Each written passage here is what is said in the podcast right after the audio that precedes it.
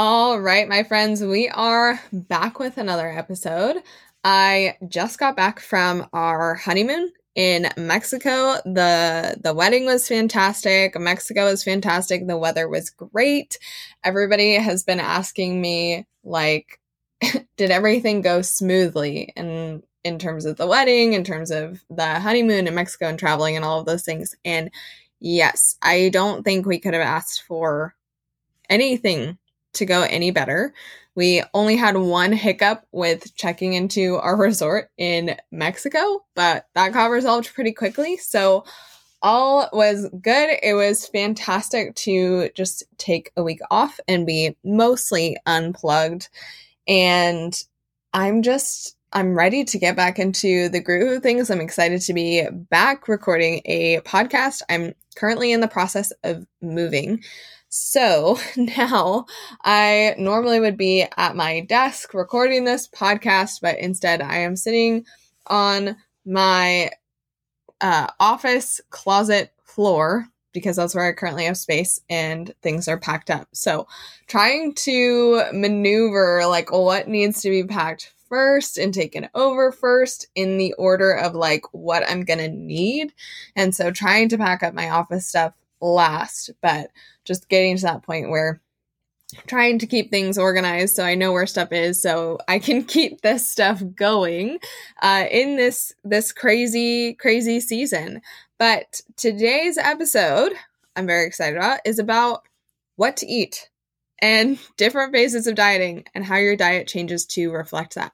I get questions all the time. You know, what is the best diet for fat loss? What should I eat if I'm trying to lose weight? What shouldn't I eat if I'm trying to lose weight? Do I need to cut out sugar? You know, things like that. So we're going to kind of dive into what to eat or like the framework that we kind of use with our clients that many people utilize um, in those different phases of dieting and how they actually would change to reflect that phase of dieting. So we're going to break down the phases first and then we're going to talk about like how you would maybe manipulate some meals based off of the season or the phase that you're currently in. So let's just dive right in. The first one that I want to talk about is probably the most important and where you should be spending a large majority of your time, and that is maintenance. Okay. Maintenance is like a buzzword right now. I feel like in the industry, a lot of coaches are talking about it, which is fantastic. I think that is a, a great thing and something that we need to highlight because not many people are skilled maintainers. Maintenance is a full on skill, right? Everybody thinks like dieting, losing the weight, that's the hard part. The hard part is keeping it off for the rest of your life.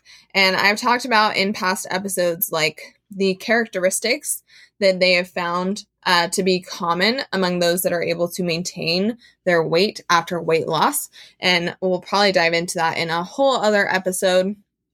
But it is a skill that needs to be mastered. And preferably, this is something that we master before we lose weight because, again, it is a skill. And learning to keep that weight off is a skill. And if we can have that before we lose the weight, it's going to be much easier on the backside of a diet to keep it off.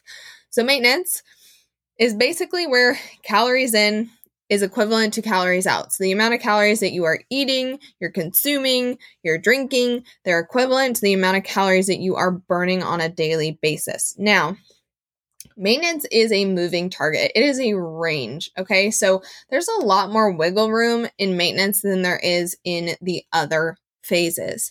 So I like to tell clients a 100 to 200 calorie window plus or minus whatever their maintenance number is. Most women, their maintenance is going to be well above uh, 1800 calories. You know, for a guesstimate, you can multiply your weight from like 13 to 16 and see how many calories that gives you. Again, that's an estimate. The more sedentary you are, the lower on that, that end of the spectrum you will be. The more active you are, the higher that number will be. And it might surprise you how high that number actually is. So, in this phase, it's kind of a moving target because your activity on a day to day basis is likely going to change, right? How many calories you are utilizing on a day to day basis is likely to change. You know, one day you might have a really quiet day with the family. You don't really do much. You don't work out. You don't go get a walk in. Maybe your steps are like, you know, 1500 steps for the day, right? They're pretty, pretty significantly low. Um, and you might not be very hungry right? And so that would be a day to really focus on just hitting your protein intake and not uh, you know, maybe hitting that higher higher goal. And then maybe the next day, you know, you're running three kids around to all the places, you hit 15,000 steps and you got to work out in that morning. Your day is pretty dang active. So you might even go over that maintenance range a little bit. And while we don't want these like highs and lows all of the time, we want some fairly we want some consistency with our nutrition.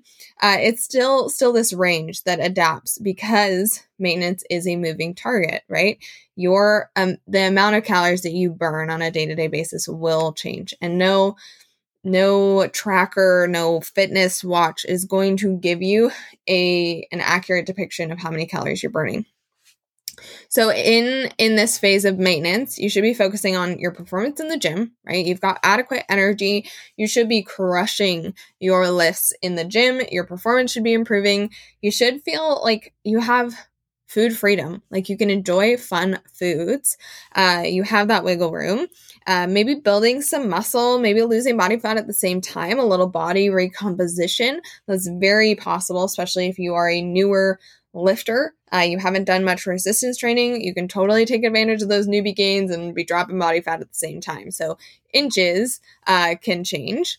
Uh, really, overall, we want to see weight maintenance. So not more than like a, a 1% fluctuation in weight on a, week to week basis. Uh, time frame for this is going to be like minimum of 12 weeks, especially if you have a history of chronic dieting, like many of you do, you've spent a lot of time dieting, right? Or slashing calories. So spending 12 weeks really building that foundation can be really helpful and you can really start to cultivate that that skill of maintenance. Um, and then ultimately like lifetime, right? that's that's the ultimate time frame. Eventually we want to achieve our goals uh, and be able to maintain that for the rest of our life. So the second phase that we're going to dive into, um, this one you could call build or you could call bulk. Usually when I call it bulk, women close their ears or they flip me off. They say, screw that. I don't want to do that. I don't want to be bulky, right? They don't want to hear about this.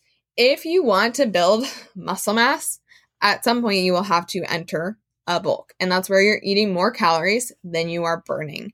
Now, not everybody is going to have to do this, but ultimately, if you don't have much muscle mass, you have to remember if you want to look toned, you cannot sculpt a pebble. I don't remember who said that. It's not my phrase. Uh, just just to clarify, but somebody said it and I think it's fantastic and it's so true. You cannot sculpt a pebble, right? You have to have some kind of muscle mass uh, underneath because you're only going to reveal what's already there.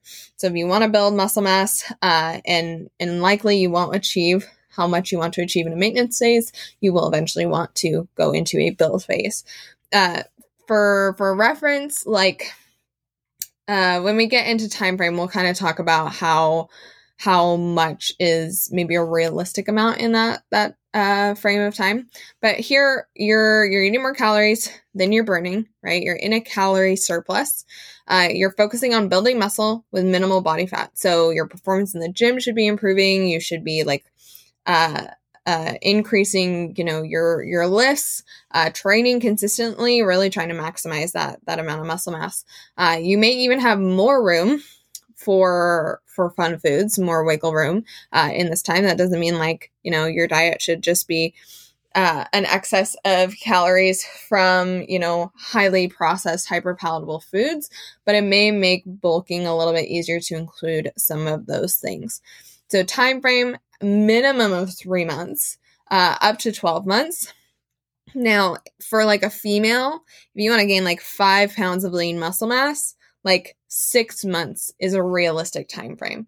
I truly believe that building or bulking is much harder than cutting, uh, especially if you're trying to prioritize, you know, minimally processed foods in that process. Uh, it can be really really challenging. Uh, it can be challenging on your mind as well because you you will be seeing that scale maybe go up a little bit. You might feel your clothes um, fitting a little bit tighter. You know that is part of a building phase. You are essentially getting. Uh, this this doesn't sound nice, but you're essentially getting bigger, right?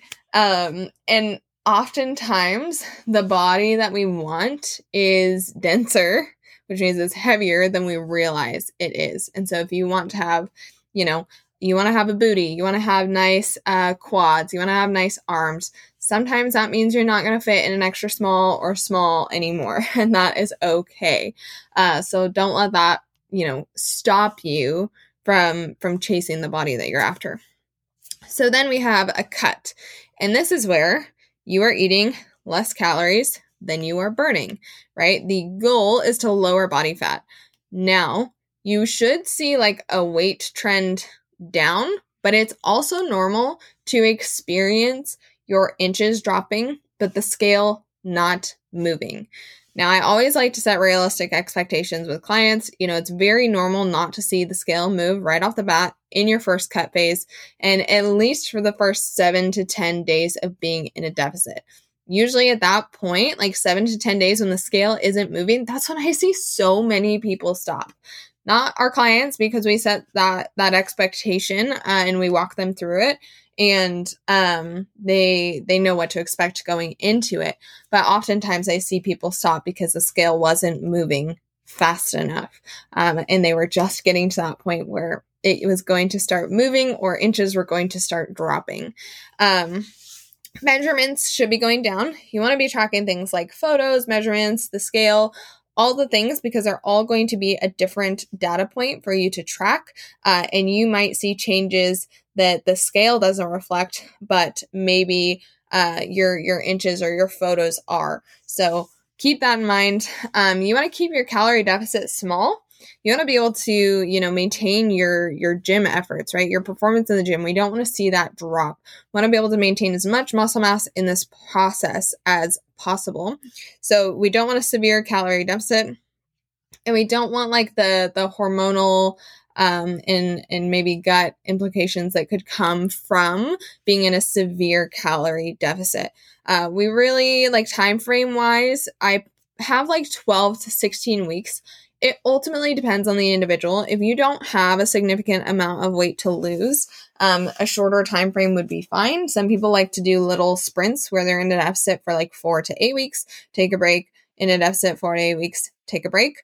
Um, if you have a significant amount of weight to lose, you can get away with being in a cut a little bit longer.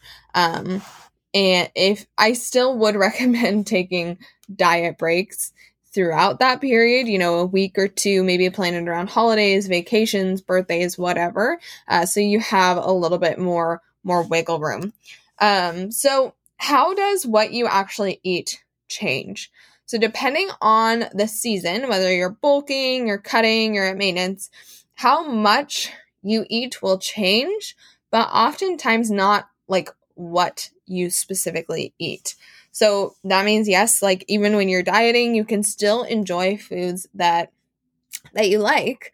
Um, you know, there's a difference between like effort and restriction. And I say this a lot because the goal here is not to cut out things like sugar or carbs or whatever, not eating after 6 p.m., right? The goal is not to restrict, um, but limiting calories can be effortful but it's worth it if you can include the foods that you enjoy into your nutrition. And I promise it doesn't have to be insanely hard.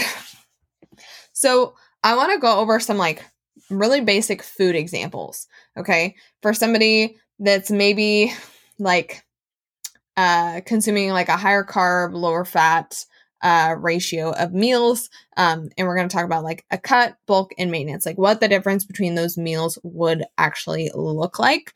Um, and I I say higher carb, lower fat as the example because that's what a lot of our clients utilize. I really see women feeling and performing their best, often with slightly higher carbs, slightly lower fat.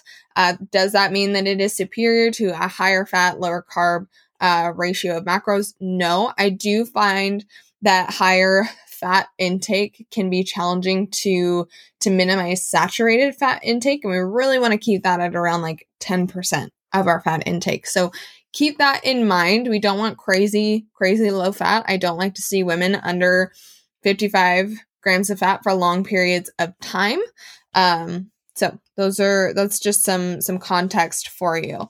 So you're gonna have to picture this with me, okay? So we're gonna talk about maintenance first. Let's say you've got your serving of protein, you've got half your plate full of veggies, and then you've got a, a third of your plate uh, or sorry, a quarter of your plate uh, in some kind of starch or carb. Okay, so you got rice, you got potatoes, something like that. That would be like your maintenance. Okay, that's your baseline. Now, if you were to build, maybe you would add like a palm of protein, uh, and maybe you would add a palm of like carbs. Okay, so it's not like a significant amount, but you're increasing those carbs, fats, and a little bit of protein. You know, the veggies probably remain the same, about half your plate. Now, if you go into a cut, you're going to eat the same protein. Okay, that's not going to change. It's going to be the same as maintenance. It's going to be about a quarter of your plate. Okay, and then your your carbs and your fats, those get a little bit smaller. So do just a little bit less of of those potatoes or that rice, uh, and maybe you're going to double up on veggies. Okay, so when you're in a cut, you really want to prioritize high volume foods. These are foods that are low in calorie, but you get to eat uh, quite a bit of them for for few calories. So some fruits, veggies, you know, rice cakes, things like that, that you'll be able to to keep you uh, more satisfied because you can eat more of them. So let's think of like an example, like a snack. Okay, let's say you're you're maintenance. It's going to be like a, a palm of deli meat, maybe some some uh, pepperoni. Okay, slice of cheese, and some chips you know, maybe one of those little little bags of, of chips, like the 140 calorie packs. Uh, and then in a build phase, you'd increase the amount of maybe pepperoni that you're having, some of that cheese, and and some of the chips. Right, you're going to increase just uh, all the way around the amount of food that you have there. Now, when you're in a cut, maybe you'll have that that pepperoni, uh, but maybe it'll be turkey pepperoni instead because it'll be slightly lower in fat uh, your cheese. Maybe you'll opt for some low fat cheese because it'll be lower in calories. Uh, the chips probably could remain the same, but you could also do a lower fat, lower calorie version or get some crackers that are maybe a little bit lower in calories. And then you're going to add in some like fruits or veggies, something that's going to help you stay fuller longer. So you're not experiencing large fluctuations in in your appetite or you're not feeling hangry half an hour after eating. So, depending on the season, your portions and your macros, so your protein, carbs, and fats, will change. The types of foods you choose might change as well. So, you might choose leaner cuts of meat. You know, you might choose chicken breast instead of chicken thighs. Personally, I don't know that I could make that sacrifice, but you know, leaner cuts of beef, leaner cuts of of the the protein sources that you use. If you use meat based um, protein sources, maybe lower fat dairy option, so sour cream, cream cheese, um, milk. Maybe you're choosing low fat or non fat options. You're you're reaching for whole wheat breads and tortillas. You're going to get in more fiber, lower calories, maybe corn tortillas. You can eat like twice as many corn tortillas for the same amount of calories. Uh, or maybe you're choosing like chickpea pasta instead of regular pasta. These aren't large changes. Especially like if you know how to cook and make your food taste good, I promise these are not huge changes, but they will impact your total calories which is necessary if you're if you want to diet, right? You want to lose body fat, you have to be in a calorie deficit. So these are just little tweaks that you can make to what you're already doing to put yourself in a deficit. What really matters is you're prioritizing balanced meals and you're incorporating foods that you enjoy. So making sure you're not having huge fluctuations in blood sugar, you're having, you know, well balanced, high protein meals throughout the day. That's going to make a huge difference when you're in a deficit. So you aren't experiencing wild cravings, you're not hangry, you are feeling satisfied. I have had clients, um, this very rarely happens. So don't take this as like you should be doing this. But I have had a client at 1400 calories before. Um, very specific scenario. I very, very rarely would ever have somebody at calories that low. But the way that she ate allowed her to not really feel hunger.